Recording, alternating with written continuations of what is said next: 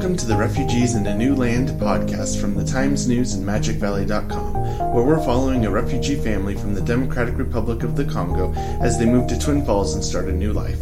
Here's reporter Tetona Dunlap. Two months ago, I started delving into the lives of a refugee family from the Democratic Republic of the Congo as they learn how to make a home in Twin Falls. I was there when I walked through the doors of the Twin Falls airport the night of November 16th. I didn't know what they looked like or even their names, so it's no wonder that in the bustle of travelers streaming through the doors, I didn't realize who they were until the interpreter pointed them out. All around us, groups of people were shouting as they spotted their loved ones. People talked loudly and embraced each other. And in the middle of all that commotion, interpreter Akembe Bilambele was quietly teaching community volunteer Allison Bangerter to say, Welcome to America in Swahili. Bangerter was about to become a mentor for the refugee family I hope to follow. Connie Gamba Mulambwe and Beatrice Bahati and their two children, Sarah and Daniel. Katika America. Yeah, karibu, karibu Amerika. Karibu No, not yet. That's them right there. I tried. Yeah. Azin, he's here? Okay. Okay, wait, guys, wait. She's gotta come all the way in. I was at the airport because the Times News is following a newly arrived refugee family as they adjust to American life. It's a major year long reporting project led by Enterprise editor Virginia Hutchins. This human drama has been playing out over and over since the 1980s when the College of Southern Idaho Refugee Center opened in Twin Falls. But the refugees arriving in Twin Falls now face something their predecessors didn't a community where vocal opposition has erupted, fueled by fears that terrorists might infiltrate the refugee resettlement process. We thought about starting a special reporting project last spring when we learned the CSI Refugee Center could receive Syrian refugees in the fiscal year that started in October 2015, the first from Syria to come to Twin Falls. But when editors put our heads together to decide on our major reporting project for 2015, we decided to focus on a much larger group of immigrants instead the rapidly expanding Hispanic population in Jerome. Then the refugee issue exploded. Letters to the editor poured into this office. People flooded CSI board meetings to talk about refugees. New groups formed to support or oppose refugee resettlement in Twin Falls and the Times News sponsored a community forum to let the public ask questions for a panel of local leaders and federal refugee officials. Our reporting team covered the controversy every step of the way, but it was time to launch another in depth reporting project. So in early November, we decided we'd focus on the next refugee family scheduled to arrive in Twin Falls. Just a few days in advance, we got word that a family of four from the DR Congo would arrive on Monday, November 16. Quickly, we made plans to have a reporter and a photographer there at key moments, starting with the arrival and those first strange hours in a new land, then following the family through the many adjustments that would undoubtedly follow. It would be a huge commitment of reporting and photography time. We wanted to be there from the very beginning, so we dispatched the reporter, Tetona, to the refugee center on Friday morning to learn what she could in advance, which wasn't a lot. On Monday, uh, a family of four from the Congo is going to be arriving. Uh, the father is 26, the mother is 22, and they have two children, ages one and three. Um, I'm not sure how long uh, they were in the refugee camps or where they were exactly. Um, all I know is that they're arriving Monday night about 11 o'clock. And then from there, they will be taken to their new apartment in Twin Falls and they will um, go through a safety orientation with their case manager. Uh, I'm not exactly sure of all the details of that, but I know part of it is um, them getting acquainted with their apartment, how it works, how to turn on the lights, how to use the oven, how to turn on the water. So Does the family speak any English at all? the family doesn't speak any English. What do they speak? They speak Swahili and another language that I can't remember how to pronounce. Um, So, probably our best bet for interpreters is going to be other refugees from the DR Congo who've arrived here earlier. yeah, when they arrive uh, on Monday night, they there is going to be an interpreter with them. And Provided by the refugee center. yes, How long does that last? My understanding is that they'll probably have the interpreter with them for about two weeks, and then after that, they will start their ESL classes, and then they're pretty much on their own. So that makes our job a lot easier for the first two weeks, but then uh, by the time that interpreter exits the picture, we need to have our own plan for how to communicate with the Swahili speaking couple. Yes, after two weeks, um, I will probably rely on the interpreter provided by the refugee center, but after that, I will have to find an interpreter to help me with the rest of my interviews. Okay, so that's a big job for us. To tell this story right, we'll have to ask this young couple to let us be part of their lives to an extraordinary degree. Tetona and our photographers will have to earn their trust. And there's the language problem. We'll have to figure out how to recruit a volunteer interpreter fluent in Swahili. Maybe Chandra Upreti could help us with that. Upreti, a Bhutanese former refugee now working for the CSI Refugee Center, knows something about the newspaper because he was an interpreter for the last big refugee reporting project we did in 2011. And I needed to quickly bring Drew Nash into the picture. Nash is our chief photographer, and I needed to make sure he understood the scope of what we're undertaking. Before we get too far ahead, um, you said uh, Monday afternoon they're going to be doing this. Um, she said the case manager is going to be in the apartment just after noon. Do we have a case manager name? Um, this name might mean something to you. Chandra Upreti.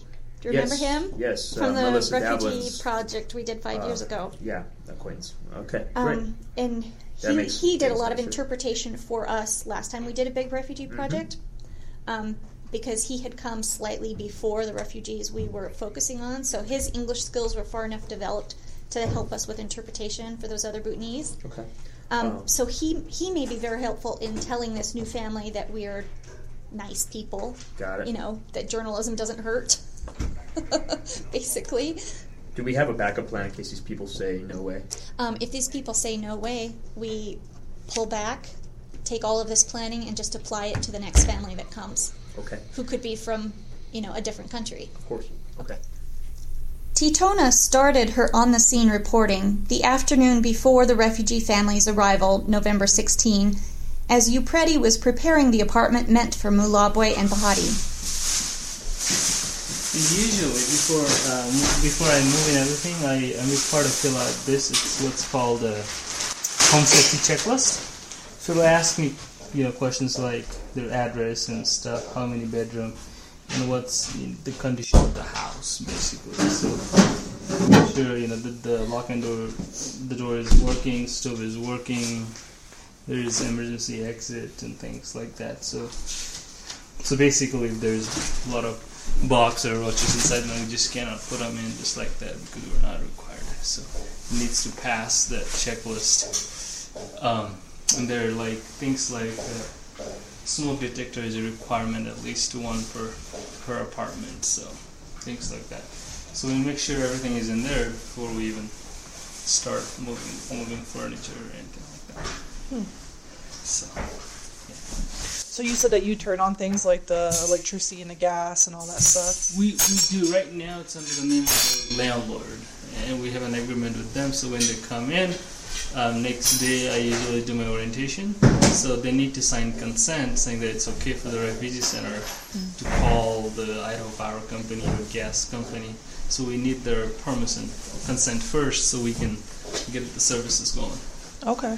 But right now it's still under the landlord's name, Okay. and, and I'll transfer the service as soon as I have that consent.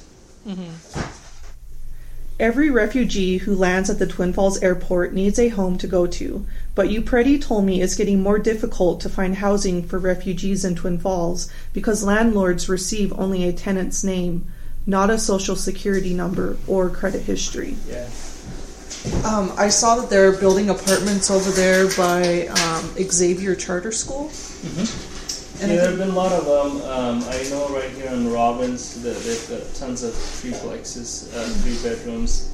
There are probably around 20 units by Smith's, one bedroom and stuff. But you know, it's it's hard because they don't want to rent it to refugees, and uh, part of it sometimes they don't understand how the process works, and because renting, you know, I don't blame them either at the same time. You're just giving the place um, with, with a lot of risk. Sometimes you don't know. Because this is how it works. So right now, all I have for this family is their name and date of birth. So no ID card, no social security card, no credit history. Now, typical landlord who's in business would require me to bring an ID, require me to have a social security card, uh, credit history, which they don't have any of those. So, so that's part of it. Is that's why I think it gets complicated for them. But those who are already working, you know, they, they understand how it works. These refugees would arrive to an Idaho winter, so they'd need warm clothes too. It's required in winter because it gets really cold. So um, usually they would come in here, like let's say this family coming tonight, I'll meet them tomorrow. Mm-hmm. When I'm done with my orientation, I'll take them so at least like in one coat, one hat, one glove, one pair of mm-hmm. shoes if they don't have any. Mm-hmm. Um, so it's pretty minimal. That same afternoon, as Upreti was getting the apartment ready, Idaho Governor Butch Otter called on the president to halt refugee resettlement in reaction to the terrorist attacks in Paris. Do you know, have you guys received like any people calling in because of the whole thing that happened in Paris? And then I saw that there were some states that were saying that they don't want refugees. Ye, not that I know of. Honestly, I don't know. Uh, Okay. my boss is the one Yeah. who's getting that calls, and I'm usually not in my office. I'm out doing moving furniture, taking care of the landlords and things like that. Uh, but I think there are phone calls. Yeah. We're used to phone calls anyway. so um, yeah.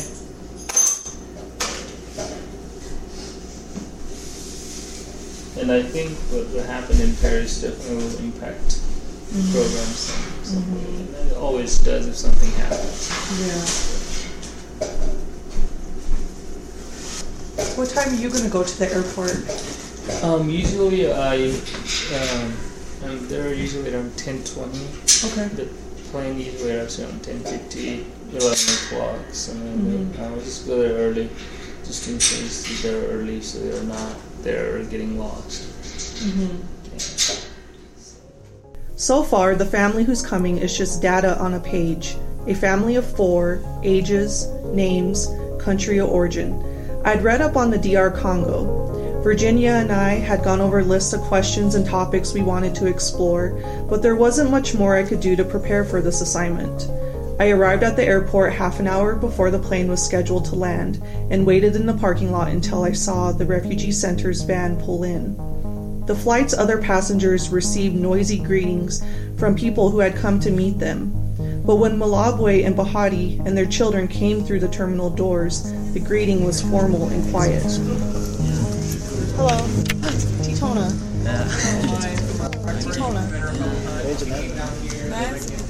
Beatrice. Beatrice. Okay. Nice to meet you. This is Drew. Hello. Pleasure to meet you. Um, you could tell them we're from the newspaper and we're interested in writing a story about them and their experience here for the first time.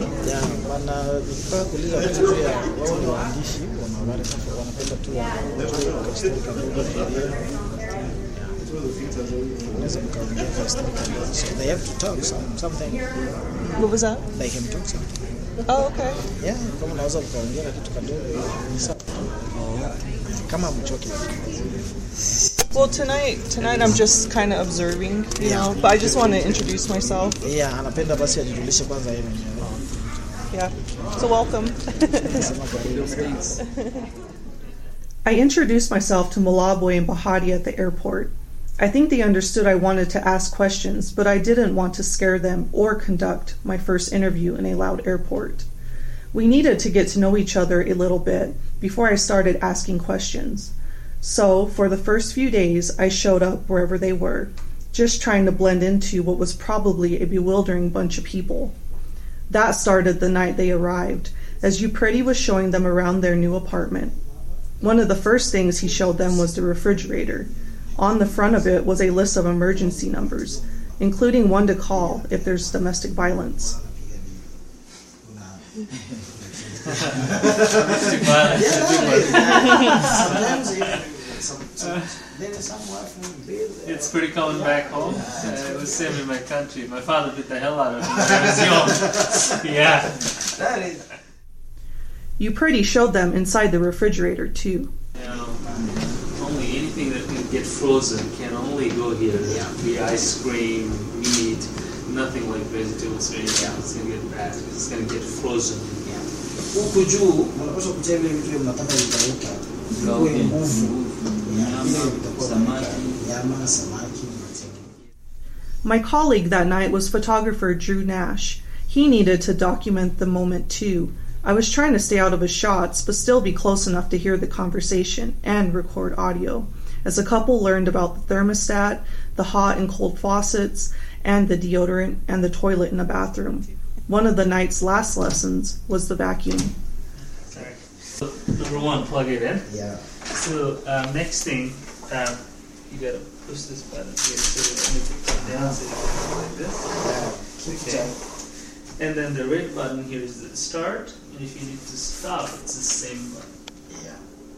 Yeah. Ni kwamba wakati yenye unataka kuchagia kwanza unaanza kufinya hapa kidogo juu ili ili itizike, sababu upate gesi ya kwenda na kurudia, alafu baadaye unafinya ile ya Okay, so let's try. I don't want to scare Eh, them. hadi kule asistuke. Asistuke.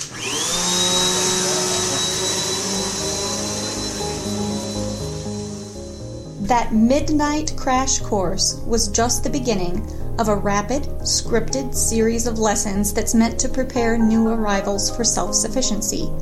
And the clock is ticking. After January, Malabwe and Bahati won't receive any more spending money from the refugee center.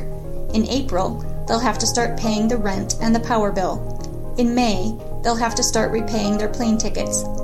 The pressure to learn enough English to find a job is huge, and it has to happen fast. We'll stick with this family for a year, watching their transition into Twin Falls life. And Tetona and Drew will be there tomorrow when the second lesson starts. Come back for our next episode to hear the rapid fire instructions and see how this family of four adjusts to their first weeks of American life.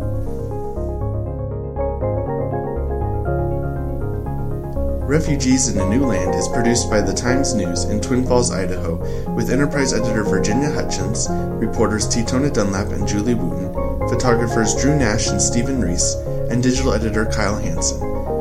Music by Chris Zabriskie. Find more about this project and complete coverage of South Central Idaho's news at magicvalley.com.